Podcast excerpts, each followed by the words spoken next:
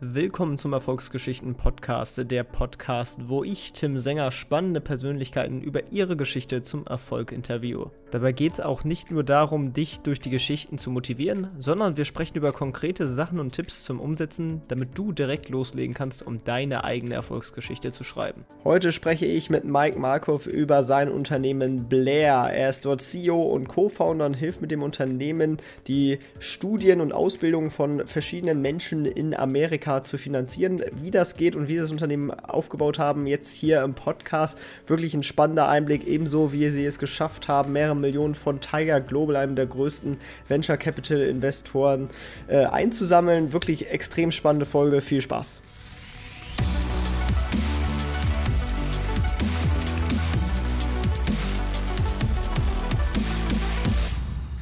Moin Mike, wie geht's dir? Mir geht's gut. Danke der Nachfrage. Wie geht's dir? Ja, mir geht's auch sehr gut. Ich freue mich, dass du da bist und uns heute ein bisschen was über dein Startup Blair erzählen wirst. Vielleicht starten wir aber erstmal zum Einstieg mit einer Kurzvorstellung. Wer bist du und was machst du so? Okay, ja, ich bin Mike. Ich bin Gründer und CEO von Blair. Wir machen einkommensbasierte Finanzierung in den USA. Und was das heißt, ist, dass wir es Studenten ermöglichen, umsonst zu studieren und dann nachher zu bezahlen, aber nur zu bezahlen, wenn sie einen Job haben und der Job ihnen mehr zahlt als ein bestimmtes Minimum.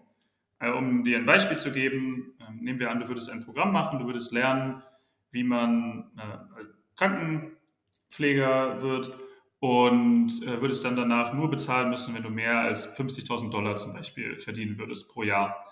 Und andererseits würdest du halt nicht bezahlen und die Bezahlungen würden einfach verzögert werden, bis du dann irgendwann den Job hast. Oder wenn du gar keinen Job bekommst, weil es dir nicht gut geht oder weil irgendwas nicht funktioniert, dann würdest du auch nicht das zusätzliche Problem haben, dass du noch Schulden hast, die du abbezahlen musst. Und die Grundidee dahinter ist, die Anreize zwischen der Bildungseinrichtung, die die Ausbildung zur Verfügung stellt, und den jeweiligen Studenten so zu positionieren, dass beide die gleichen Anreize haben. Nämlich, dass der Student, sobald er fertig ist, einen Job hat, mit dem er sich selbst und, wenn er eine Familie hat, auch die Familie ernähren kann.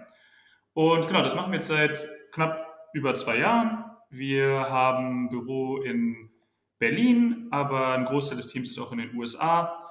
Und sonst zu mir, was es noch gibt, ich mache sehr gerne Sport. Ich habe früher sehr, sehr lange Handball gespielt. Und das mache ich leider mittlerweile nicht mehr, weil es ein bisschen schwierig ist mit der Logistik. Aber Sport ist sehr weit oben, Videospiele. Ich lese sehr gerne Bücher, kann mich jetzt auch gerne darüber unterhalten und bin sehr, sehr glücklich, dass ich einfach mit 2 meiner besten Freunde ein Unternehmen gründen konnte und insgesamt einfach ein Team habe, das ich sehr schätze und das nicht nur sehr, sehr fähig ist, sondern auch persönlich einfach zu meinen guten Freunden gehört. Ja, da war auf jeden Fall schon mal ganz viel dabei und auch mega viele spannende Sachen.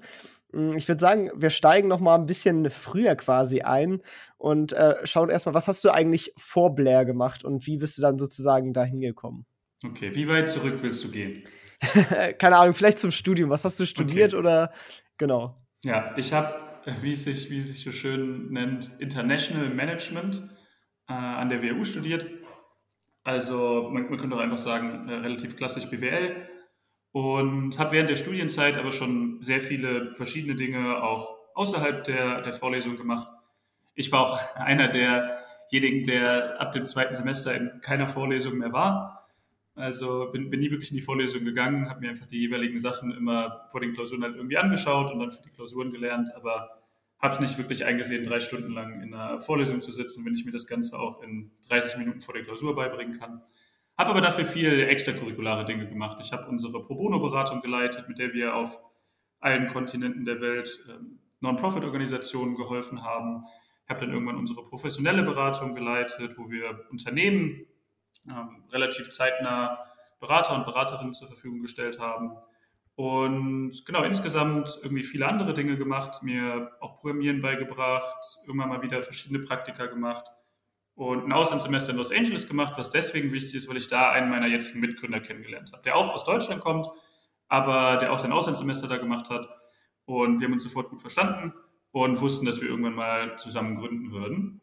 Und genau, also da, nach dem Studium dann noch ein paar Monate mir eine Auszeit genommen und nicht sofort wieder in das normale Arbeitsalltagsleben reingegangen, kein Praktikum gemacht, auch keinen festen Job angefangen, sondern erstmal ein bisschen um die Welt gereist und jeden Monat die Stadt gewechselt und währenddessen mein eigenes Curriculum verfolgt. Das heißt, ich habe mir Sachen aufgeschrieben, die ich unbedingt lernen wollte oder Sachen, die ich unbedingt machen wollte und bin dann mit denen im Gepäck sozusagen von Stadt zu Stadt gezogen und habe dann gelernt oder habe Dinge gemacht, die ich immer schon mal machen wollte oder Sachen ausprobiert, die ich immer schon mal ausprobieren wollte. Und das war eine sehr formende Zeit, die sehr viel Spaß gemacht hat. Dann war ich danach noch eine Zeit lang bei Stripe in Berlin und habe für Stripe die Startup-Partnerschaften aufgebaut. Auch sehr, sehr, sehr dankbar für die Zeit, weil ich insgesamt einfach eine gute Struktur gefunden habe bei Stripe, wo der damalige Nordeuropa-Chef mir gesagt hat, du kannst gerne zu Stripe kommen für einen bestimmten Zeitraum, du machst diese Projekte, wir suchen gerade jemanden Fähigen. Und der Grundtenor war aber von Anfang an klar, dass ich das nicht für lange machen werde, sondern dann eben relativ zeitnah auch in die eigene Gründung gehen werde und habe bei Stripe extrem viel mitgenommen, sowohl kulturell, weil Stripe für mich immer noch eines der besten Unternehmen ist, was es auf der Welt gibt, aber auch inhaltlich. Also sehr vieles gelernt, sehr vieles mitgenommen. Und genau, dann kam noch eine kurze Zwischenstation, wo David, einer meiner jetzigen Mitgründer, und ich eine Startup-Ausgründung von Freunden von uns betreut haben für eine Zeit lang als Interim-CEOs. Das heißt, die haben aus ihrem Startup sozusagen ein neues Startup gründen wollen, mit uns dann sozusagen an der Spitze, bis wir es dann übergeben haben. Und das haben wir gemacht, um uns auch einen kleinen finanziellen Puffer einfach selbst aufzubauen, um dann danach selbst in die Gründung zu gehen. Das waren so die, zumindest kurz gefasst, die verschiedenen Stationen, die irgendwie kamen. Und das heißt, so knapp anderthalb Jahre, nachdem ich offiziell fertig war mit der Uni, ohne dass ich irgendwo jemals so richtig fest gearbeitet habe, zumindest nicht in einem Angestelltenverhältnis, sind wir dann in die Blair-Gründung gegangen. Aber du warst dann schon immer so businessmäßig drauf, also businessgründenmäßig in dem Sinne, hast du vielleicht auch die WHU danach ausgewählt gehabt und so weiter? Also hattest du schon immer Interesse daran zu gründen oder kam das quasi während des Studiums? Gründen war schon immer was mich interessiert hat und ich habe auch schon Ewigkeiten Startups verfolgt. Ich war schon lange Y Combinator-Fan, aber für mich war es immer, also damals noch eine Sache, die ich erst irgendwann mache, wenn ich noch um einiges mehr mitgenommen habe. Und ich habe aber auch während des Studiums ein Praktikum im Silicon Valley gemacht. Das war mein zweites Praktikum, was ich damals an der WHU gemacht habe, aber auch im ersten Sommer, in dem ich da war, weil ich da 2 Praktika gemacht habe.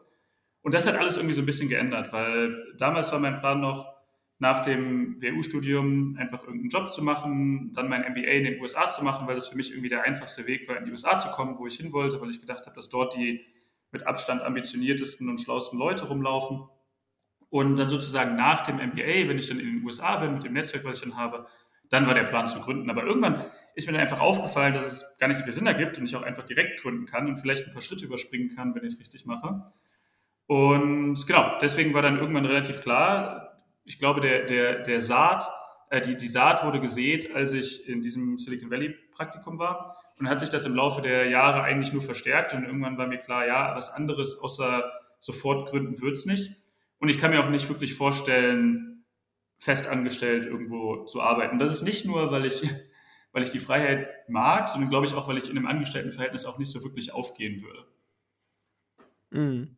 Ja, das kann ich mir vorstellen, da ist ja immer auch so eine Typfrage und da hast du dann ja genau das Richtige für dich gefunden auf jeden Fall. Wie bist du dann überhaupt auf die Idee oder du mit deinen Freunden auf die Idee für Blair gekommen? Also man kommt ja nicht ohne weiteres so jetzt auf das Thema Studienfinanzierung oder war das auch für dich ein akutes Problem sozusagen, das zu finanzieren? Mhm. Ja, es war auf jeden Fall ein Problem, was uns bewusst war, aber es war keines der Probleme, was wir uns anfangs sehr analytisch tiefer angeschaut hatten. Wir waren sogar zu dem Zeitpunkt in einem relativ analytischen Prozess, haben uns 2 oder 3 Probleme angeschaut oder Märkte angeschaut, die wir extrem interessant fanden. Und das waren zum einen war es E-Sports, zum anderen war es Mental Health und dann das letzte war Financial Freedom.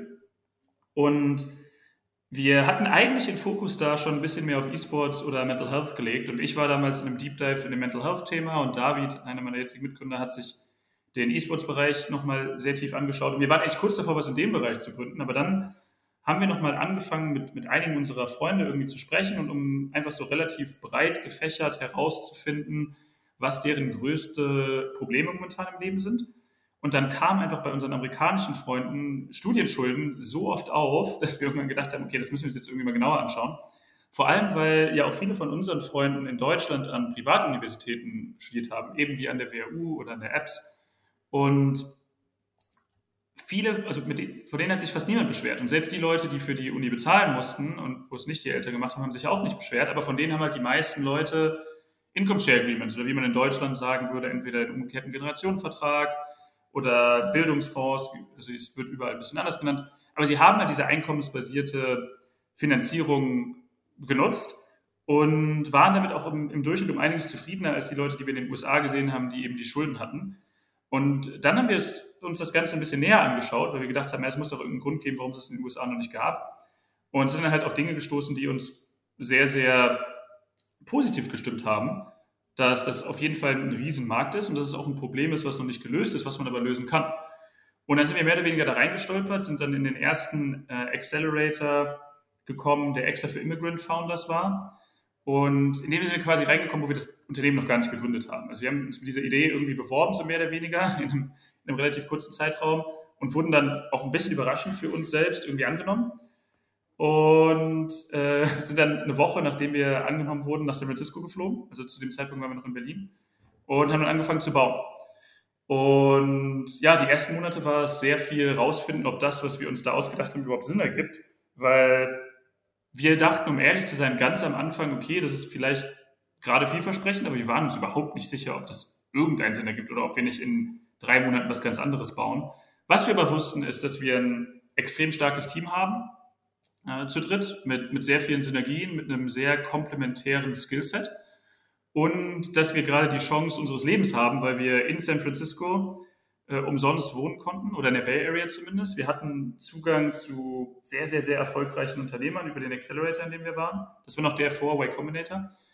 Und wir hatten wirklich einfach Zeit und Puffer, uns wirklich auseinanderzusetzen mit, was wollen wir bauen. Und dann haben wir aber immer mehr und mehr Erfolgserlebnisse gehabt mit dem, was wir eigentlich bauen wollten, nämlich diese einkommensbasierten Finanzierung. Und die Studenten, mit denen wir gesprochen haben, fanden es richtig cool. Wir hatten noch erste Anzeichen, dass es Leute gehabt, die das finanzieren würden. Und dann irgendwann haben uns Leute auch noch Eigenkapital angeboten. Also sie haben uns proaktiv Geld angeboten dafür, dass wir es bauen. Wahrscheinlich teilweise auch, weil sie uns einfach an uns als Team geglaubt haben und nicht nur für die Idee. Aber dann standen wir halt irgendwann da, hatten Ressourcen und hatten immer mehr Erfolgserlebnisse. Und je mehr dieser kleinen Erfolgserlebnisse wir hatten, desto überzeugter wurden wir dann, dass es in die richtige Richtung geht. Aber um ganz ehrlich zu sein, ich meine, das ist ja vielleicht auch Sinn des Podcasts hier, mal irgendwie über Dinge zu sprechen, über die man sonst nicht so oft spricht.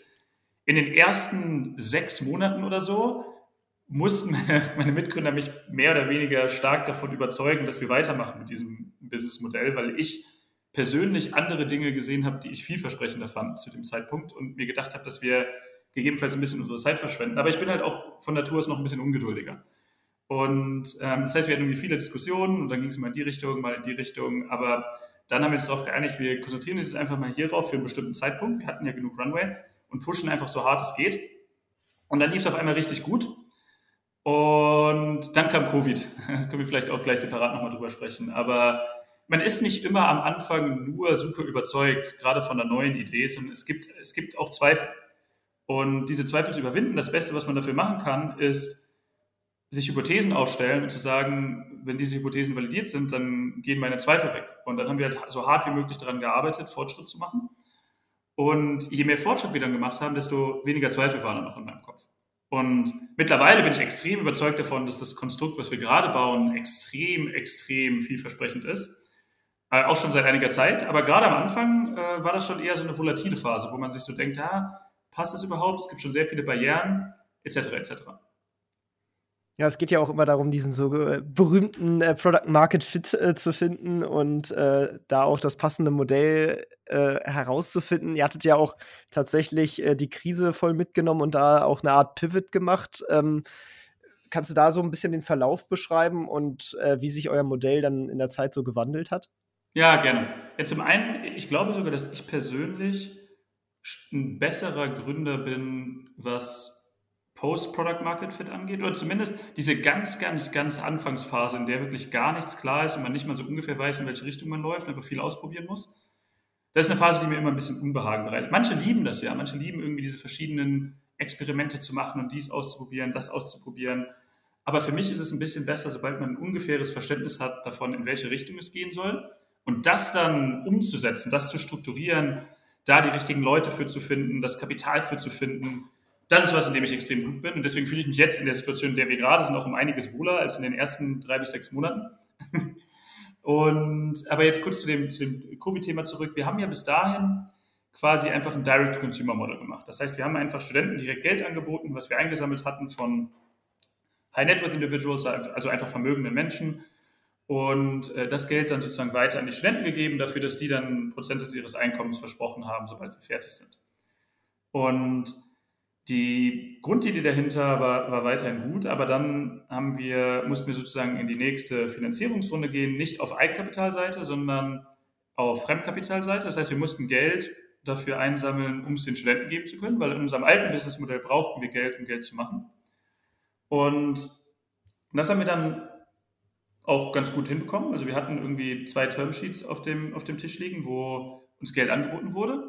Aber das Timing war denkbar ungünstig, weil wir hatten die Verhandlungen im Februar 2020 und im März 2020 soll es dann darum gehen, okay, wie kommen wir vom Termsheet zu den finalen Dokumenten? Und wie sehr wohl bekannt ist, war März 2020 der Monat, in dem Covid einmal so richtig losging und allen wirklich bewusst wurde, was da gerade auf uns zurollt. Und wo auch wirklich die Auswirkungen dann auch schon teilweise ans Licht gekommen sind. Und das heißt, die Termsheets sind relativ schnell verschwunden. Wir mussten uns dann reorientieren, wir mussten überlegen, okay, wie können wir in dieser Marktumgebung, in dem wir jetzt in den nächsten 6 Monaten zumindest kein Kapital einsammeln können, wie können wir trotzdem Fortschritte machen, weil unser altes Businessmodell hat es mehr oder weniger nicht erlaubt. Das heißt aber, dass wir dann den Fokus einfach gewechselt haben. Und zwar hatten wir schon immer sehr viel Anfragen bekommen von Bildungseinrichtungen, die unser Produkt benutzen wollten, um es ihren eigenen Studenten anzubieten und die einfach nicht die technische Infrastruktur dafür hatten. Und dann haben wir uns dazu entschieden, das einfach umzubauen, von einem B2C-Produkt auf ein B2B2C-Produkt. Und was wir jetzt machen, ist, wir verkaufen diese Technologie, diese Software direkt an Bildungseinrichtungen, damit die das ihren Studenten anbieten können. Und im Nachhinein ist es auch, zumindest wenn du dir jetzt irgendwie die Marktumgebung anschaust, um einiges schlauer, wie wir es jetzt gerade machen, weil wir 3 große Vorteile haben. Wir haben den ersten Vorteil, dass wir viel geringere Customer Acquisition Costs haben, weil eines der größten Probleme, was B2C Financing oder Lending Companies haben, ist, dass es relativ teuer wird, User zu akquirieren, weil du irgendwann logischerweise einfach nur mit anderen Plattformen, die den Studenten auch Geld geben wollen, konkurrierst und du musst einfach besser darin werden, für weniger Geld die auf deine Plattform zu bekommen und dann eben dazu zu bringen, das Geld von dir zu nehmen. So, das ist Punkt 1. Das ist einfach von der Customer Acquisition Cost Seite um einiges effizienter. Der zweite Punkt ist, wir müssen kein Kapital investieren. Das heißt, wir verkaufen jetzt die Technologie. Wir haben auch ein Zusatzprodukt, wo wir auch finanzieren, aber mit den meisten unserer Kunden finanzieren wir gar nicht. Das heißt, wir können viel einfacher skalieren, weil dieses Fremdkapital, was wir eingesammelt haben, ein zusätzlicher Wachstumsfaktor ist, aber eben nicht der Kern des Produktes, was wir anbieten, was auch sehr, sehr hilfreich ist. Und zum Dritten können wir jetzt endlich das ausleben, worin wir richtig gut sind. Und das ist zum einen gute Technologie bauen, weil die Bildungseinrichtungen davon mehr profitieren, als wenn du ein Direct-to-Consumer-Modell baust. Und wir sind um einiges besser auch in B2B-Sales als in B2C-Channel-Optimization. Und ich glaube, diese ganzen Sachen kombiniert führen dazu, dass ich jetzt um einiges glücklicher bin, als ich auch irgendwie vorher noch war und dass wir, glaube ich, die richtigen Entscheidungen getroffen haben. Und momentan jetzt besser dastehen denn je. 2020 war zugegebenermaßen ein schwieriges Jahr. Und wir hatten noch Glück, weil wir kurz davor Geld eingesammelt hatten und nicht irgendwie in der Lage waren, oder wir waren nicht gezwungen dazu, direkt wieder Geld einzusammeln. Da gab es ein paar andere meiner Freunde, die eben einiges mehr Pech hatten. Und dann waren wir auch in einer Industrie, die zwar betroffen war, aber in der es trotzdem auch einige positive Faktoren gab, die es ja in anderen Industrien nicht gab, wenn wir uns irgendwie Travel oder Events oder irgendwie sowas anschauen. Und genau, das war so ein bisschen die Story. Und jetzt sind wir halt bei diesem B2B-Produkt, sind relativ gut am Wachsen. Wir onboarden jeden Monat mehr Studenten, wir onboarden einige Bildungseinrichtungen und kriegen langsam aber sicher eine Struktur hin, die sich mehr und mehr nach gutem Product Market Fit anfühlt und mehr so anfühlt, als können wir in Richtung Wachstum brechen. Vielleicht, um das Ganze nochmal so ein bisschen plastischer zu machen, also es funktioniert jetzt quasi so, es gibt eine beispielsweise eine Uni Stanford oder so, und die nutzen dann quasi euer IT-Setup sozusagen, um eben diese Income-Share-Agreements anzubieten, und Stanford würde dann quasi mit seinem eigenen Geld dann am Ende aber diese Income-Share-Agreements vergeben. Ja, so ungefähr. Also, wir nehmen jetzt einfach eine Uni, also wir nehmen jetzt einfach Stanford als Beispiel, aber die meisten unserer Kunden momentan sind eher Trade Schools oder Bootcamps. Das heißt, da, wo du lernst, wie man Elektriker wird, wie man Klempner wird, wie man Computer programmieren oder Data Science oder sowas lernen kann in ein paar Monaten. Aber ja, wir nehmen ja Stanford. So, Stanford würde irgendwie unsere Technologie benutzen, um Studenten onzuboarden. Was das heißt, ist, dass auf unserer Plattform die Studenten sich registrieren, ihre Daten eingeben, die Verträge unterschreiben etc. Die Uni hätte dann auch ein Login, wo sie sich einloggen können und alle Daten der Studenten sehen, auch die Verträge sehen, wo sie die managen können und wo sie auch sehen, wie viel Geld zurückfließt. Und Stanford müsste theoretisch sozusagen kein Kapital ausgeben, sondern würde dem Studenten einfach das Studium umsonst zur Verfügung stellen. Und der Student würde einfach im Nachhinein bezahlen, so ein bisschen für die Europäer hier sowas wie auf Rechnung kaufen oder Klarna, also wo du einfach nicht direkt bezahlst, sondern einfach später bezahlst. Nur, dass es in diesem Falle sozusagen ist, du kaufst irgendwie auf Zalando deine Schuhe und du zahlst aber nur deine Schuhe zurück, wenn du auch einen Job hast, der dir irgendwie ein bestimmtes Geld zahlt. Und das ist sozusagen das Äquivalent. Du kriegst sozusagen die Bildung, die Stanford dir anbietet in diesem Fall, musst aber anfangs nichts bezahlen und zahlst danach nur, wenn du einen Job hast, der dir ein bestimmtes Minimumgehalt gibt. Und wir haben sozusagen diese Plattformen, die sich einloggen können, und wir kümmern uns auch darum, dass die Studenten zurückzahlen. Das heißt, wir verifizieren das Einkommen, und wir sorgen dann dafür, dass das Geld zurückfließt von den Studenten zu den jeweiligen Bildungseinrichtungen.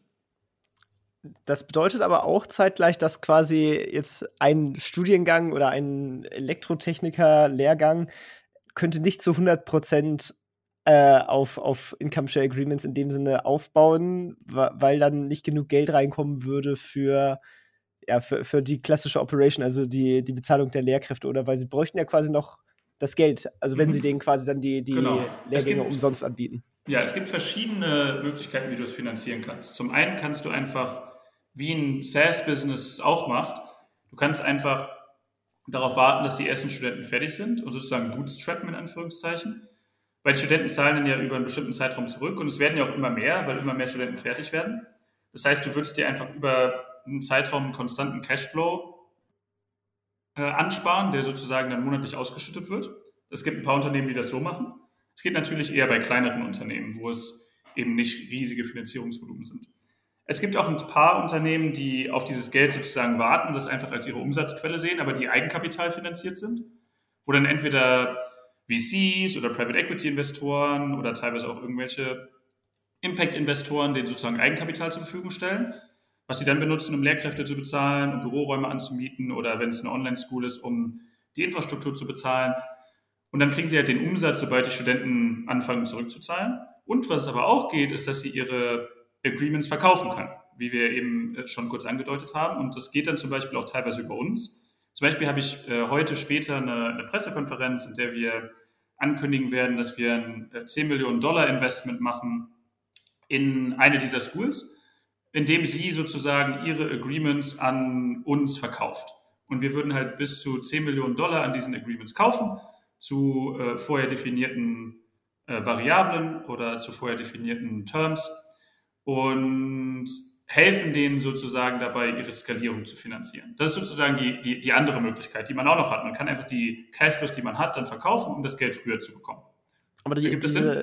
Diese Funktion ist quasi separat, oder? Die kauft ihr nicht mit Blair direkt, sondern ihr habt quasi noch einen Fonds quasi parallel, der dann wahrscheinlich die kauft, oder? Genau, also wir haben es extra getrennt, weil wir als Blair, wir sind ein Technologieunternehmen, wir wollen nicht aktiv in die Finanzierung involviert sein, im Sinne von, dass wir getrennte Balance Sheets haben. Das heißt, das Geld, was wir von unseren Equity-Investoren einsammeln, das fließt auch nur in Personal, Software, Miete, Rechtskosten und sowas. Und dann haben wir einen separaten Fonds eingesammelt, diese $100 Millionen.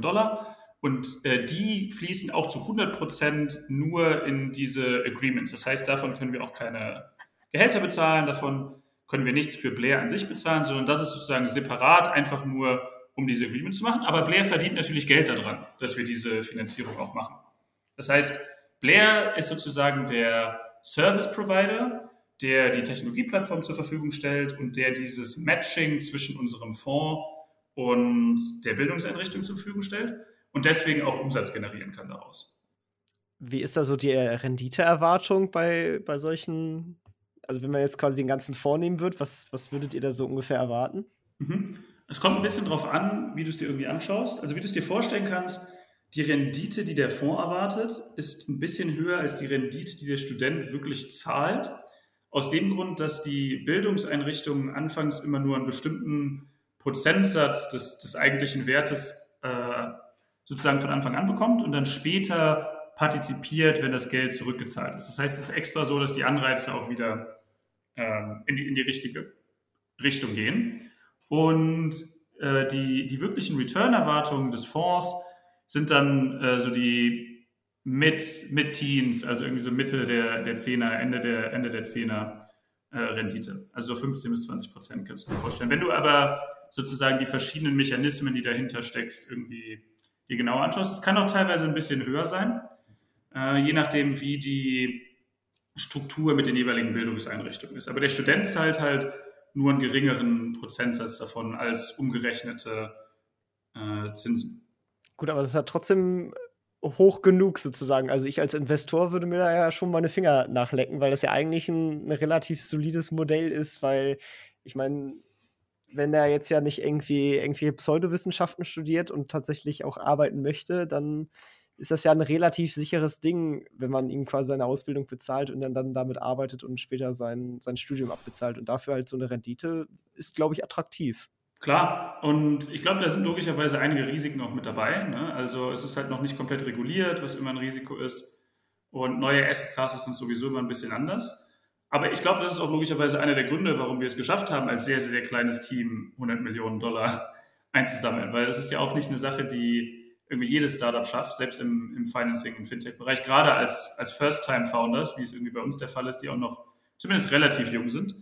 Und ich glaube, die Asset-Class, dass wir die richtig strukturiert haben, auf eine Art und Weise, dass sie eben interessant ist für Investoren, weil das ist auch eine Sache, die viele Leute unterschätzen und die ich auch anfangs ein bisschen unterschätzt habe auf der Fremdkapitalseite. Dadurch, dass Structured Finance so komplex ist, kann man es quasi in sehr, sehr, sehr, sehr vielen Arten und Weisen strukturieren. Und wir haben eben eine Möglichkeit gefunden, wie wir die Interessen aller Parteien wahren können. Wie die Studenten eben nicht überfordert werden, wie die Bildungseinrichtungen einen riesen Vorteil daraus ziehen, wie die Investoren genug Renditeerwartungen haben und wie Blair als Unternehmen auch noch Geld damit machen kann. Und wenn du diese ganzen Sachen sozusagen kombinierst, es hat auch lange gedauert, es war ein längerer Prozess und es gab viel hin und her, aber wir glauben, dass wir ein sehr gutes Konstrukt gefunden haben, um eben diese ganzen Sachen zu vereinen und allen Stakeholdern weiterzuhelfen. Ja, das ist wirklich eine spannende Mission. Jetzt hast du gerade schon so ein bisschen die ganzen Summen genannt, die ihr da auf dem Weg hin eingesammelt habt. Da würde mich natürlich interessieren, A, von wem kommt das Geld und wie habt ihr das bekommen? Also einer eurer Investoren, der jetzt ja auch Equity investiert hat in euer Seed-Round, war ja Tiger Global, was ja schon dann doch auch ein bombastischer Name ist. 468 Capital kennt man auch als großer europäischer Investor. Wie seid ihr zu denen gekommen? Ja, unterschiedliche Wege. Also ich kann gerne mal mit der Equity-Reise irgendwie anfangen. Ich weiß nicht, wie weit das irgendwie bei den Hörern oder so bekannt ist, aber ich reiße einmal ganz kurz an. Also wir haben logischerweise zwei verschiedene Arten auf der Finanzierungsseite. Wir haben die Equity- oder Eigenkapitalseite, die wir einsammeln für das Unternehmen an sich. Davon hatte ich eben gesprochen, davon zahlen wir Gehälter etc. Und das ist das klassische Startup-Fundraising. Also wenn man davon hört, Startup XY hat ihre Seed-Runde geraced oder ihre Series A geraced oder sowas, das ist diese Eigenkapitalseite. Und dann haben wir darüber hinaus noch diese Fremdkapitalseite, die normalerweise nicht alle Startups haben. Weil das ist bei uns halt eben dadurch getrieben, dass wir eben dieses Businessmodell haben, wo es zusätzliche Assets gibt, die man finanzieren kann. So. Und auf der Eigenkapitalseite haben wir ganz am Anfang als allererstes Investment damals, als wir angefangen haben, $20.000 bekommen von diesem ersten Accelerator und eben dieses umsonst Wohnen in der Bay Area, was sehr viel Geld wert war. Und dann wurde uns von Leuten, die wir selbst auch schon kannten, Geld angeboten, mit denen wir dann ein paar Mal gesprochen haben. 2 deutsche Investoren und 2 amerikanische Investoren jeweils Privatpersonen, und mit denen haben wir dann sozusagen angefangen. Dann haben wir Y Combinator gemacht, nach Y Combinator von ein paar sehr renommierten Leuten Geld eingesammelt, zum Beispiel von einem der Y Combinator Gründer auch, Trevor Blackwell, der in uns direkt investiert hat. Und das lief dann viel über YC und über das YC-Netzwerk. Und in der letzten Finanzierungsrunde, wo wir die knapp über $6 Millionen eingesammelt haben, wo die Runde auch von Tiger Global, wie du es eben angesprochen hattest, übernommen wurde, beziehungsweise die sind in den Lead gegangen. Da kann ich gerne mal kurz darauf eingehen, wie wir die jeweiligen Investoren gefunden haben, weil ich glaube, es ist wahrscheinlich auch hilfreich für die Leute, die vielleicht auch irgendwann mal fundraisen wollen. Und zwar waren viele Sachen einfach vorher schon so ein bisschen am Laufen. Also Tiger zum Beispiel wurde uns vorgestellt, weil einer der Hedge-Fund-Partner von Tiger hat sozusagen zwei große Businessbereiche, die haben den Private-Bereich, der auch in Startups investiert, und die haben den Hedge-Fund-Teil, und der investiert halt auch viel in Public Asset Classes. Und einer der Partner von denen auf der Hedge-Fund-Seite war bei uns Angel-Investor. Das heißt, der hat sehr früh bei uns Geld investiert, und das war auch überhaupt der Grund, warum wir mit der Private-Seite bei Tiger in Kontakt gekommen sind, weil er uns einfach vorgestellt hat. Er hatte natürlich mit dem Investment im Endeffekt nicht viel zu tun, weil er auf der anderen Seite ist, aber er hat uns die Tür geöffnet. Und ich glaube, so kann man sich viel Fundraising, was über Beziehungen und so funktioniert, das ist nicht nur über Beziehungen, aber wie man sozusagen die Tür öffnet, auch vorstellen.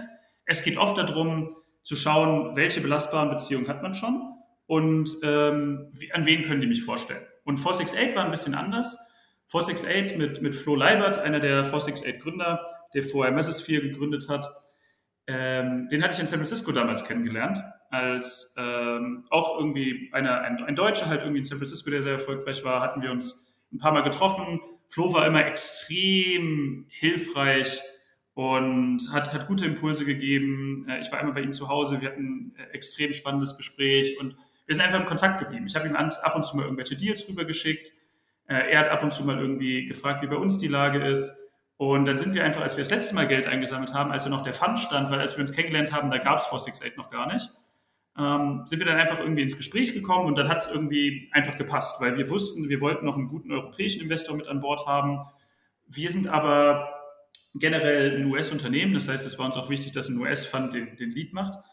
Aber wir brauchten noch einen guten europäischen Investor und 468 hat sich extrem gut angeboten, weil sie eben auch diesen US-Bezug durch Flo primär haben und weil ich glaube, dass sie meiner Meinung nach eine der besten Funds sind, die in Europa rumlaufen. Also sehr gutes Gesamtpaket. Und dann haben wir uns auch ein paar andere Angels dazu geholt. Wir haben noch einen anderen Seed Fund, der Rainfall heißt, aus New York und LA mit an Bord. Und mit denen haben wir auch schon 2019 das erste Mal gesprochen, noch mit unserem alten Modell. Und damals hat es noch nicht gepasst, aber dann haben wir uns bei der letzten Runde wieder unterhalten und dann haben sie gesehen, wie viel Fortschritt wir gemacht haben. Und dann wollten sie halt unbedingt dabei sein. Und ich glaube, das ist auch eine ein sehr gutes Learning, was man irgendwie da rausnehmen kann, dass oft Beziehungen, die man einfach früher baut, irgendwann, selbst wenn sie nicht direkt in irgendwas Fruchtbarem enden in dem Falle, also im Investment, irgendwann wird es vielleicht der Fall sein. Und ähnlich denke ich jetzt auch über unsere nächste Runde nach. Also ich weiß, dass wahrscheinlich ein paar der Investoren, die involviert sein werden, bestimmt schon jetzt mit uns in Kontakt stehen, aber es gibt bestimmt auch Investoren, die dazukommen, von denen ich bis dann noch nie gehört habe oder zumindest mit denen ich noch keinen aktiven Kontakt hatte. So, das wäre erstmal die Equity-Seite der ganzen Sache. Ergibt das erstmal Sinn? Auf jeden Fall, hast du sehr schön erklärt. Gut, dann kann ich gerne kurz die Fremdkapitalseite ein bisschen erklären, weil die läuft ganz anders als die Equity-Seite. Weil wenn du als Startup Debt raisen musst, hast du um einiges mehr Unsicherheit oder weniger Planbarkeit als bei Equity. Der Grund dafür ist, dass es nicht so standardisiert ist, wie es bei Equity ist. Bei Equity weißt du, es gibt irgendwie diese Business Angels, die VCs sagen relativ publik, dass sie in Startups investieren. Aber auf der Debt-Seite gibt es das nicht so in dem Fall. Es gibt ein paar Fonds, die auch aktiv sagen, dass sie Debt an Startups ausgeben, aber das ist einfach nicht so ausgereift, dieser ganze Markt, weil der Debt-Markt ist normalerweise um einiges fokussierter auf größere Investments, auf Bonds von irgendwelchen Public-Unternehmen oder auf irgendwelche Leveraged Private Equity Deals oder was weiß ich was. Also nicht unbedingt auf das kleine Startup, was irgendwie ein paar Assets rausgeben will. Und das heißt, dass die Struktur, wie man da rangeht, auch eine ganz andere ist. Und dass die Art und Weise, wie man das Investment an potenzielle Investoren verkauft, auch ganz anders abläuft. Das heißt, mein Equity Pitch ist ganz, ganz anders als mein Debt Pitch. Einfach weil diese Investoren auf andere Sachen achten. Und das ergibt auch natürlich sehr viel Sinn, wenn man drüber nachdenkt, weil für die Equity Investoren geht es ja darum, in Unternehmen zu investieren, die potenziell 100x oder 1000x den Return bringen, die halt potenziell sehr, sehr groß werden können. Die stört es nicht so sehr, wenn das eine oder andere Unternehmen pleite geht, ist natürlich nicht gut, aber sie brauchen halt einfach dem Power Law zufolge ein paar große Wins, um den Fund wieder reinzuholen. Bei den Debt-Investoren ist es ganz anders. Dadurch, dass deren Upside beschränkt ist, dass sie eben nur, nehmen wir mal an, keine Ahnung, 12% oder 15% oder 18% machen können und eben nicht 10x, ist es denen extrem wichtig, dass die Sachen, in die sie investieren, downside protected sind. Und das ist natürlich ein Unterschied, ob du bei 2% Zinsen investierst oder bei 20, weil für 20 kannst du mehr Risiko gehen. Aber generell ist die Art und Weise, wie sie über Deals nachdenken, logischerweise eine ganz andere, weil sie einfach gezwungen sind, aufgrund der Economics ihres Businessmodells anders über Sachen nachzudenken. Das heißt, es geht vielmehr um Risiko, also irgendwie Verteidigung von Risiko. Es geht viel darum, wie viel Volumen kann man investieren. Und diese Art von Investoren sind auch nicht so einfach zugänglich. Das heißt, es war sehr schwierig für uns, erstmal den Zugang zu finden, die richtigen Leute zu finden. Und irgendwann sind wir dann einfach dazu gekommen, dass wir an ein paar richtige Leute geraten sind. Und dann hatten wir endlich gute Gespräche. Und wir haben jetzt als Debt-Investor haben wir einen sehr großen Asset-Manager an Bord, der mehrere Milliarden verwaltet weltweit und unter anderem eben auch in uns jetzt investiert hat. Genau, es gibt ja auch diese klassischen Venture-Debt-Banken wie die Silicon Valley Bank, die jetzt zwar auch noch nicht so riesig und bekannt sind, aber waren die eine Option für euch oder ist das ein bisschen ein anderes Modell? Das ist ein bisschen ein anderes Modell. Also Venture-Debt machst du normalerweise, du raised irgendwie deine Series A und dann zum gleichen Zeitpunkt raised du dann Venture-Debt, einfach um mehr Kapital zu haben. Und generell ist Debt ja auch kostengünstiger als Equity-Kapital. Das heißt, das ist dann so die Art und Weise, wie du darüber nachdenkst. Aber Venture Debt war für uns keine Option, weil wir wollten ja explizit das Geld nicht auf unserem Balance Sheet haben, sondern wir wollten ja Asset-Backed Capital haben. Was Asset-Backed Capital sozusagen heißt in dem Kontext ist, dass wir nicht als Unternehmen bewertet werden wollten, sondern wir wollten, dass die Assets, die wir rausgeben, also diese Income-Share-Agreements und diese anderen Agreements da, dass die bewertet werden und dass wir die benutzen können, um Kapital einzusammeln, weil das um einiges skalierbarer ist.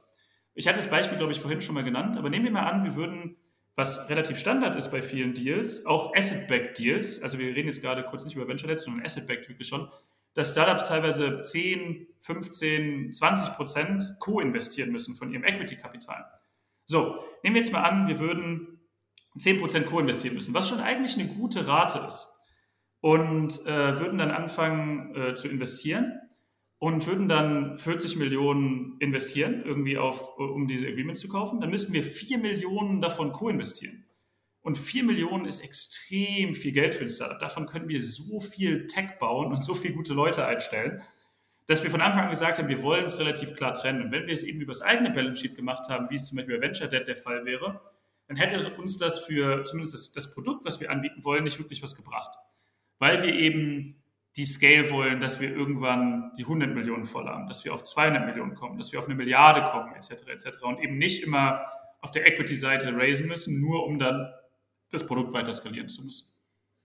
Ah, okay, verstehe.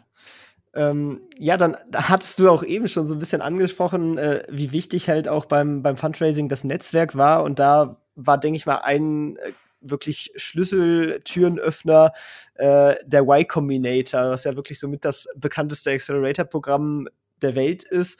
Und da seid ihr reingekommen. Wie habt ihr das angestellt? Ja, frage ich mich ab und zu auch. Also ich glaube, es war eine Mischung aus drei Dingen. Zum einen, wir wollten es wirklich sehr und haben dementsprechend auch uns sehr viel Mühe gegeben. Bei der Vorbereitung, bei der Bewerbung, und auch bei der Interviewvorbereitung etc. etc. Also ich glaube, der Drive, den wir hatten, war auf jeden Fall ein großer Faktor. Dann zum anderen, ich glaube, was YC uns auch gesagt hat, ist, dass sie einfach sehr großer Fan unseres Teams waren, weil wir zum einen einfach komplementäre Skills hatten und irgendwie so wirkten, als seien wir einfach irgendwie potenziell gute Gründer. Aber zwei Sachen waren für die besonders interessant. Zum einen, dass wir einfach die Art von Leuten sind, die einfach innerhalb von 7 Tagen den Kontinent wechselt, um ein Unternehmen zu bauen, was ein sehr gutes Zeichen für die war, sagten sie, um irgendwie unserer Hartnäckigkeit, unserem Grit und auch unser Commitment irgendwie sich anzuschauen. Und zum anderen, was sie gesagt haben, ist, dass sie in dem Interview, was wir gehabt haben, einfach gemerkt haben, zumindest laut ihrer Aussage, dass wir extrem gut miteinander klarkommen und kommunizieren und dass wir einfach eine sehr gute Einheit sind. Und das war denen auch extrem wichtig. Und zwar zum einen, weil der meistgenannte Grund oder der am meisten vorkommende Grund, warum Unternehmen, Startups failen, auch in YC, ist wegen Konflikten zwischen den Gründern. Und das heißt, die achten einfach auch sehr stark darauf, dass sie harmonische Co-Founder-Teams haben, die da irgendwie reinkommen. Und genau, also das kombiniert mit der Hartnäckigkeit und kombiniert damit, dass sie dachten, dass wir irgendwie fähige Gründer sind, war auf jeden Fall ein großer Punkt. Und ich glaube dann zu guter Letzt kommt noch irgendwie dazu, dass wir einfach ein paar sehr spannende Sachen aus deren Augen gemacht haben, in kurzer Zeit einfach viel erreicht haben, obwohl wir noch nicht mal gelauncht haben, aber sehr viel Interesse von Investoren hatten, von Studenten hatten, etc. etc. Und ich glaube, das war irgendwie die Grundkombination. Aber ich habe das Gefühl, dass sie auch primär in uns irgendwie investiert haben und gedacht haben, dass wir das alles schon irgendwie hinbekommen. Und genau, dann hatten wir aber auch noch Hilfe. Das heißt, wir haben durch den ersten Accelerator auch Unterstützung bekommen von verschiedenen anderen Leuten, die vorher bei YC waren, die uns geholfen haben bei der Interviewvorbereitung, die uns geholfen haben bei der Bewerbung, etc. etc. Das heißt, generell war es eine Mischung aus externer Unterstützung von Leuten, die Erfahrung hatten, die wir sehr schätzen und die uns einfach sehr geholfen haben. Und dann eben der Kombination damit, dass sie uns als Team irgendwie sehr mochten. Und dann ist halt auch ein Quäntchen Glück. Das muss man halt dazu sagen. Es ist tagesformabhängig, sowohl von einem selbst als auch irgendwie von den Partnern, die da im Interview sitzen. Und man kann es halt immer nur bis zu einem gewissen Grad bestimmen. Und die Quote von den Leuten, die reinkommen, ist halt einfach relativ gering. Es hat sich jetzt ein bisschen erhöht sogar durch den Remote-Badge, aber es ist immer noch extrem schwierig reinzukommen, wenn man sich einfach die Statistiken anschaut. Und das heißt, ein bisschen Glück ist auch immer dabei, das will ich gar nicht verschweigen. Also so bescheiden sind wir dann am Ende doch. Ja, aber wie kann man sich dann so den Bewerbungsprozess vorstellen? Also man muss da zuerst was einreichen, dann wird man interviewt oder wie funktioniert das ungefähr? Genau, also ganz am Anfang hast du eine Bewerbungsphase, wo du viele Fragen beantwortest und ein Video hochlädst. Und die Fragen sind dann größtenteils einfach übers Unternehmen. Also, what are you working on? What are you most anxious about? How big can this get? How are you making money? Also wirklich einfach nur Fragen über das Unternehmen und irgendwie die Vision, wie viel Traction man hat, etc. etc. Und dann halt auch ein paar Fragen über die Gründer an sich. Ich glaube, eine der Fragen ist, what's the most impressive thing you've done? Und eine der anderen Fragen ist auch, was war das? Genau, irgendwie ein surprising... Tell me a surprising fact you've learned about yourself oder irgendwie sowas. Und das heißt, die versuchen die Gründer auch ein bisschen kennenzulernen und dann lädt man ein Video hoch, in dem man eine Minute erklärt, was man baut. Und dann gucken sie sich diese Bewerbung einfach an und wenn sie denken, dass man ein guter Fit ist, dann laden sie einen ein. Bei internationalen Teams war es damals noch so, das ist jetzt wegen Covid und Remote ein bisschen anders, dass dazwischen immer noch ein Video-Interview ist. Das heißt, wir hatten dann noch ein Video-Interview, nachdem diese Bewerbungsphase kam und durch das Video-Interview sind wir dann auch durch und dann hat man ein Interview vor Ort in San Francisco. Das ist mittlerweile, wie gesagt, wieder ein bisschen anders und wahrscheinlich werden sie dann irgendwann auch wieder In-Person-Interviews machen, vermute ich, weiß nicht zu 100%, aber momentan ist es dann einfach nochmal ein Remote-Interview, wo man dann einfach mit ganz vielen Fragen bombardiert wird. Also du kannst dir so vorstellen, 10 Minuten sind Interviews normalerweise und dir werden einfach am laufenden Bande Fragen gestellt, die du halt so prägnant wie möglich und direkt wie möglich beantworten musst. Okay, ja, dann auf jeden Fall immer eine Herausforderung, weil man ja immer nicht weiß, was so auf einen zukommt. Oder hattet ihr dann eine Ahnung, was da dann an Fragen auf euch reingeprasselt kam? Also klar, wir hatten uns auf Fragen vorbereitet, wir hatten Probeinterviews gemacht mit Alumni, die uns versucht haben, darauf vorzubereiten. Aber was die wirklichen Fragen sind, die drankommen, weißt du halt nie so 100%.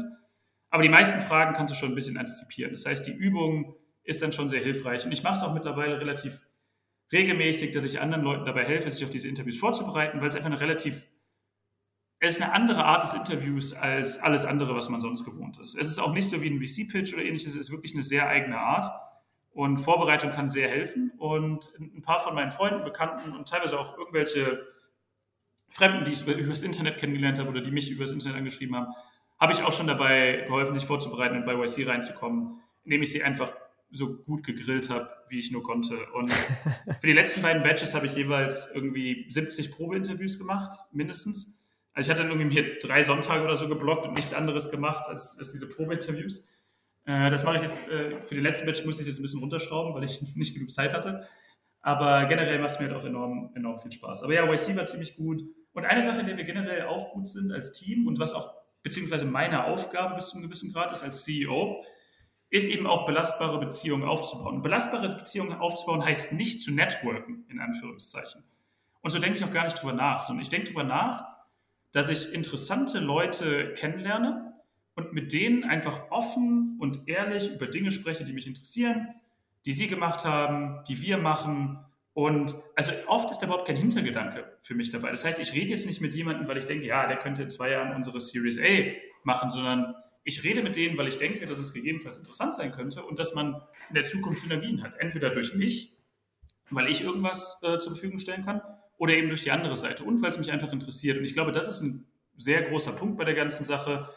Wenn man irgendwie über Networking redet, dann geht es nicht darum, irgendwo rumzulaufen und Visitenkarten umzuteilen, oder es geht zumindest für mich auch nicht darum, opportunistisch nur die Leute anzuschreiben, von denen man in 2 Jahren was will, sondern es geht darum, belastbare, positive Beziehungen aufzubauen mit Leuten, mit denen man sich gut versteht und mit Leuten, wo man inhaltlich Synergieeffekte hat. Und ich glaube, wenn man das gut kann, das ist auf jeden Fall eine hilfreiche Fähigkeit als Gründer und CEO. Und das braucht man nicht nur auf Fundraising-Seite, das ist auch hilfreich, wenn man irgendwann Leute einstellen will oder wenn man Partner sucht, etc. etc. Und viele zum Beispiel der Leute, die wir eingestellt haben, sind entweder Freunde von uns oder Freunde von Freunden. Und das sind einfach so Dinge, die man, glaube ich, einfach über Zeit auch teilweise passiv aufbaut. Also es ist gar nicht, dass man da irgendwie aktiv immer dran arbeitet. Viele meiner Freunde zum Beispiel aus Universitätszeiten oder aus dem Auslandssemester etc., mit denen ist man ja nicht befreundet, um irgendeinen Nutzen daraus zu ziehen, sondern einfach, weil es gute Freunde sind.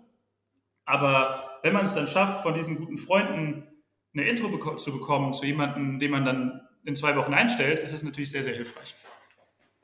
Ja, wirklich wahre Worte. Also wenn das mal kein wichtiger Tipp ist, ich bitte das jetzt alle aufzuschreiben.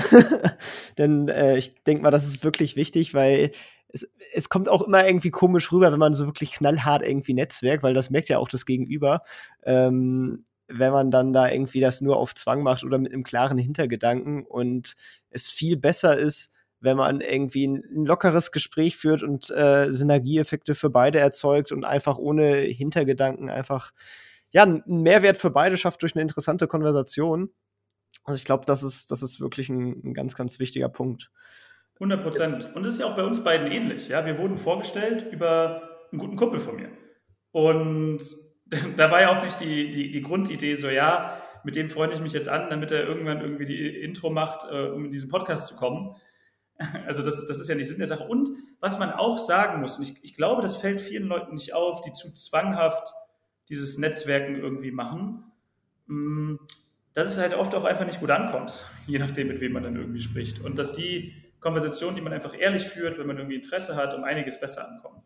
Und gerade wenn man langfristig denkt, ist das, glaube ich, die Option, die um einiges besser funktioniert. Es kann immer sein, dass man, und das hat natürlich auch irgendwie, ist immer kontextabhängig. Wenn ich jetzt irgendwo, nehmen wir mal an, I don't know, okay, ich baue ein Unternehmen, was irgendwie für bestimmte Sportler Dinge optimiert, und dann sehe ich auf der Straße einen Bundesliga-Profi rumlaufen, dann versuche ich nicht mit dem irgendwie eine Beziehung aufzubauen, die 3 Jahre hält, sondern wenn ich die Chance habe, ihm kurz eine Minute lang das zu pitchen, weil sich die Chance gerade bietet, dann kann man das machen. Ja, also es geht nicht darum, dass man immer lange wartet und immer irgendwie rumredet oder keine Ahnung was, sondern teilweise muss man Optionen oder Möglichkeiten, die man hat, auch einfach am Schopf begreifen. Das kann irgendwie klappen.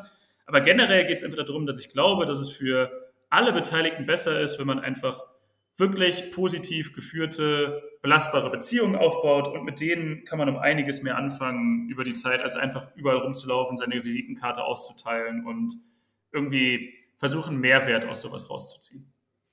Auf jeden Fall. Jetzt hast du schon ein paar Mal dein Team angesprochen und dass ihr auch sehr komplementär seid. Da würde mich natürlich auch nochmal interessieren, wie seid ihr denn da so aufgestellt? Also du bist wahrscheinlich eher der Businessmensch, und dann gibt es bestimmt einen Entwickler. Ja, genau. Wir sind 3 Leute. Wir haben mich als CEO, wir haben Konstantin als CTO und wir haben David als COO. Und wie wir es unter uns aufteilen oder warum wir so komplementär sind, ist Costa, also wir nennen Konstantin Costa. Costa ist einfach eine komplette Maschine, was alles auf der Tech-Seite angeht.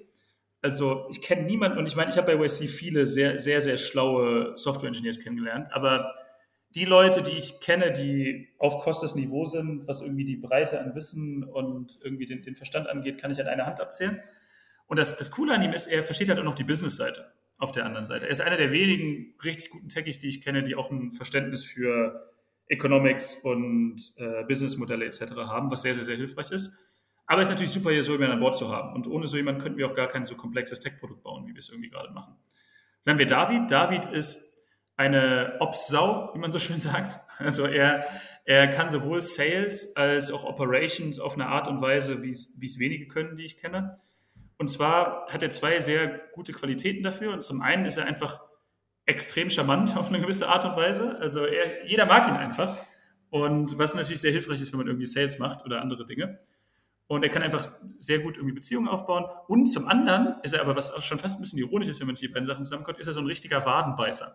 Das heißt, wenn er sich was in den Kopf gesetzt hat, dann stört es ihn auch nicht, ob er 17 Mal beim Customer Support anrufen muss, damit irgendwie irgendwas endlich funktioniert. Dann macht er es halt einfach. Und dann haben wir mich halt noch irgendwie an letzter Stelle. Und wo ich richtig gut drin bin, sind, ich hoffe, dass ich ein paar Fähigkeiten habe, aber die zwei Sachen, die irgendwie jetzt hier am relevantesten sind, ist A, Leute davon zu überzeugen, uns Ressourcen zur Verfügung zu stellen, um die Vision, die wir haben, fortzuführen oder eben überhaupt umzusetzen. Und das ist einerseits Kapital, sowohl auf Equity-Seite als auch auf Debt-Seite habe ich es mir, glaube ich, relativ gut beigebracht, ich bin relativ gut da drin, einfach Geld einzusammeln von den richtigen Leuten, um eben die Ressourcen zur Verfügung zu stellen, die wir intern brauchen. Und dann darüber hinaus, glaube ich, auch Dinge so zu positionieren, also öffentlichkeitswirksam zu positionieren, dass sie gut bei den jeweiligen Stakeholdern ankommen. Das kann dann irgendwie Pressearbeit sein. Das kann aber auch sein, dass ich bin zum Beispiel auch der bei uns das Hiring verantwortet. Das heißt, ich bin derjenige, der schaut, dass wir die richtigen Leute an Bord bekommen, um das Team zu erweitern. Das heißt, vieles von dem, was ich mache, ist einfach das Unternehmen nach außen zu präsentieren und den jeweiligen Stakeholdern gegenüber aber auch auf die richtige Art und Weise zu präsentieren. Weil einem Debt-Investor präsentiere ich es anders als einem Equity-Investor. Die Fakten sind die gleichen, aber die Art und Weise, wie man darüber spricht und die Sprache, die man spricht, ist auch eine ganz andere. Und ich glaube, wenn wir das so kombinieren, so ich auf der eher komplexen Sales-Seite oder dieser Beziehungsaufbauseite mit den intellektuell anspruchsvollen Leuten, dann Costa, der einfach auf Produkt- und Technologie-Seite extrem begabt ist, und dann David als letztes, der einfach diese mehr Day-to-Day-Operations-Seite auf menschlicher Seite sehr gut hinbekommt. Das ist extrem wichtig. Und dann zu guter Letzt, was mit das Wichtigste an der ganzen Sache ist, dass wir uns einfach extrem gut verstehen. Und dass wir einfach wissen, wie die jeweils anderen Leute ticken. Ich weiß genau, was Kostas Macken sind. Ich weiß genau, was Davids Macken sind. Die beiden wissen genau, was meine Macken sind. Und dass wir einfach auf einem Level miteinander kommunizieren können, wo wir uns klar irgendwie inhaltlich auch mal über Sachen streiten können oder über Sachen diskutieren zumindest, aber wo wir persönlich immer auf einem Level sind, dass wir wissen, die anderen sind immer für uns da und wir werden immer für die da sein. Ich glaube, diese Kombination aus Sachen macht uns zu einem ziemlich guten Team.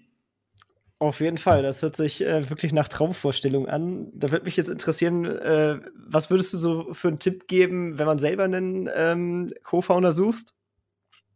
Mhm. Also ich glaube, die zwei wichtigsten Sachen sind meiner Meinung nach A, komplementäres Skillset, weil viele Konflikte auch in Gründerteams sind, weil zwei Leute die gleichen Aufgaben machen wollen. Und es heißt nicht, dass man nur unterschiedliche Skills braucht. Ne? Es gibt natürlich immer eine gewisse Überschneidung. Also, aber komplementäre Skills, sehr, sehr wichtig. Also ein Business plus ein Tech, eine Business plus eine Tech-Person oder teilweise David ist zum Beispiel auch ein richtig guter Designer, was sehr hilfreich war, gerade am Anfang. Also komplementäres Skillset ist sehr hilfreich, und Vertrauen. Du brauchst meiner Meinung nach ein gewisses Grundvertrauen, um mit anderen Leuten vernünftig gründen zu können. Und fast alle guten Gründungen, die es gibt, sind Leute, die vorher zusammengearbeitet haben, die zusammen studiert haben. Es sind teilweise Geschwister, es sind gute Freunde, es sind du brauchst einfach Kontext mit der jeweiligen Person. Und ich glaube, wenn du diese beiden Sachen hast, wenn du komplementäre Skills hast und ein gewisses Grundvertrauen, dann hast du eine sehr, sehr, sehr gute Basis, um starten zu können. Ja, das ist auf jeden Fall das, was sich jeder wünscht, und ich auch jedem wünsche, dass er es findet. Du hast auf jeden Fall dein Team gefunden und auch die passende Idee. Also ich finde dich echt einen coolen Typen. Ich glaube, ich hatte noch nie eine Folge, wo ich so viele spannende Sachen gehört habe, wo man auch so viel mitnehmen konnte. Und ich könnte dir noch 1000 Fragen mehr stellen. Jetzt müssen wir aber leider zum Ende kommen. Und deswegen würde ich mich ganz herzlich bei dir bedanken, dass du im Podcast warst und so viel mit uns geteilt hast. Und vielleicht zum Abschluss nochmal einen kleinen Ratschlag, den du irgendwie jedem Hörer mit auf den Weg geben würdest. Ja, also zum einen, wir können ja einfach in 1-2 Jahren nochmal sprechen und dann die restlichen Fragen abarbeiten und gucken, wie weit wir bis dahin gekommen sind. Aber zum anderen, Ich glaube, es gibt sehr viele Dinge, die ich irgendwie richtig gemacht habe, mindestens genauso viele Dinge, die ich falsch gemacht habe. Eine sehr, sehr hilfreiche Sache, die ich sehr gerne empfehle, ist, mehr Fokus darauf zu legen, was man überhaupt will, wer man ist und wie man auch dahin kommt zu der Person, die man sein möchte. Und einfach mehr über sich selbst zu reflektieren, weil viele Leute konzentrieren sich sehr auf die Hard Skills, aber sehr, sehr wenig auf ihre eigenen Soft Skills und ihren eigenen Charakter, ihre Persönlichkeit. Ich glaube, das ist sehr hilfreich. Und dann nicht nur passiv Content zu konsumieren, wie diesen Content, der gegebenenfalls hilfreich sein kann für Leute, um zu inspirieren, aber auch aktiv mit anderen Leuten darüber zu sprechen. Und das kann dann irgendwie der eine Freund oder die eine Freundin sein, mit der man irgendwie immer über diese Themen spricht. Oder aber auch andere like-minded people finden. Also es gibt im Internet mittlerweile gute Quellen für andere Leute, die ähnlich interessiert sind. Und einfach wirklich in Austausch wagen, weil davon lernt man wirklich mehr, als nur darüber selbst drüber nachzudenken. Und am besten ist, wenn man es dann irgendwann selbst macht und Sachen baut oder selbst Sachen kreiert, wie zum Beispiel diesen Podcast. Damit kommt man immer am weitesten. Und ich glaube, das sind so ein paar Sachen, die ich gerne mitgeben würde. Und sonst seid positiv, seid nett zueinander und schaut, dass ihr zwar schafft, aber dass ihr es auch auf eine positive Art und Weise macht. Ich glaube, wenn wir das irgendwie hinbekommen, dann bin ich sehr glücklich. Super, top. Vielen, vielen Dank und bis denn. Ciao, ciao. Danke dir. Tschüss. Das war's auch schon mit dieser Folge vom Erfolgsgeschichten-Podcast. Alle angesprochenen Links findest du in den Shownotes und auf erfolgsgeschichten.org. Wenn dir die Folge gefallen hat, dann hinterlasse gerne eine Bewertung auf iTunes und Co. Wir hören uns dann in der nächsten Folge wieder und denk dran, nur durch Taten kommt man zum Erfolg. Also, legt los!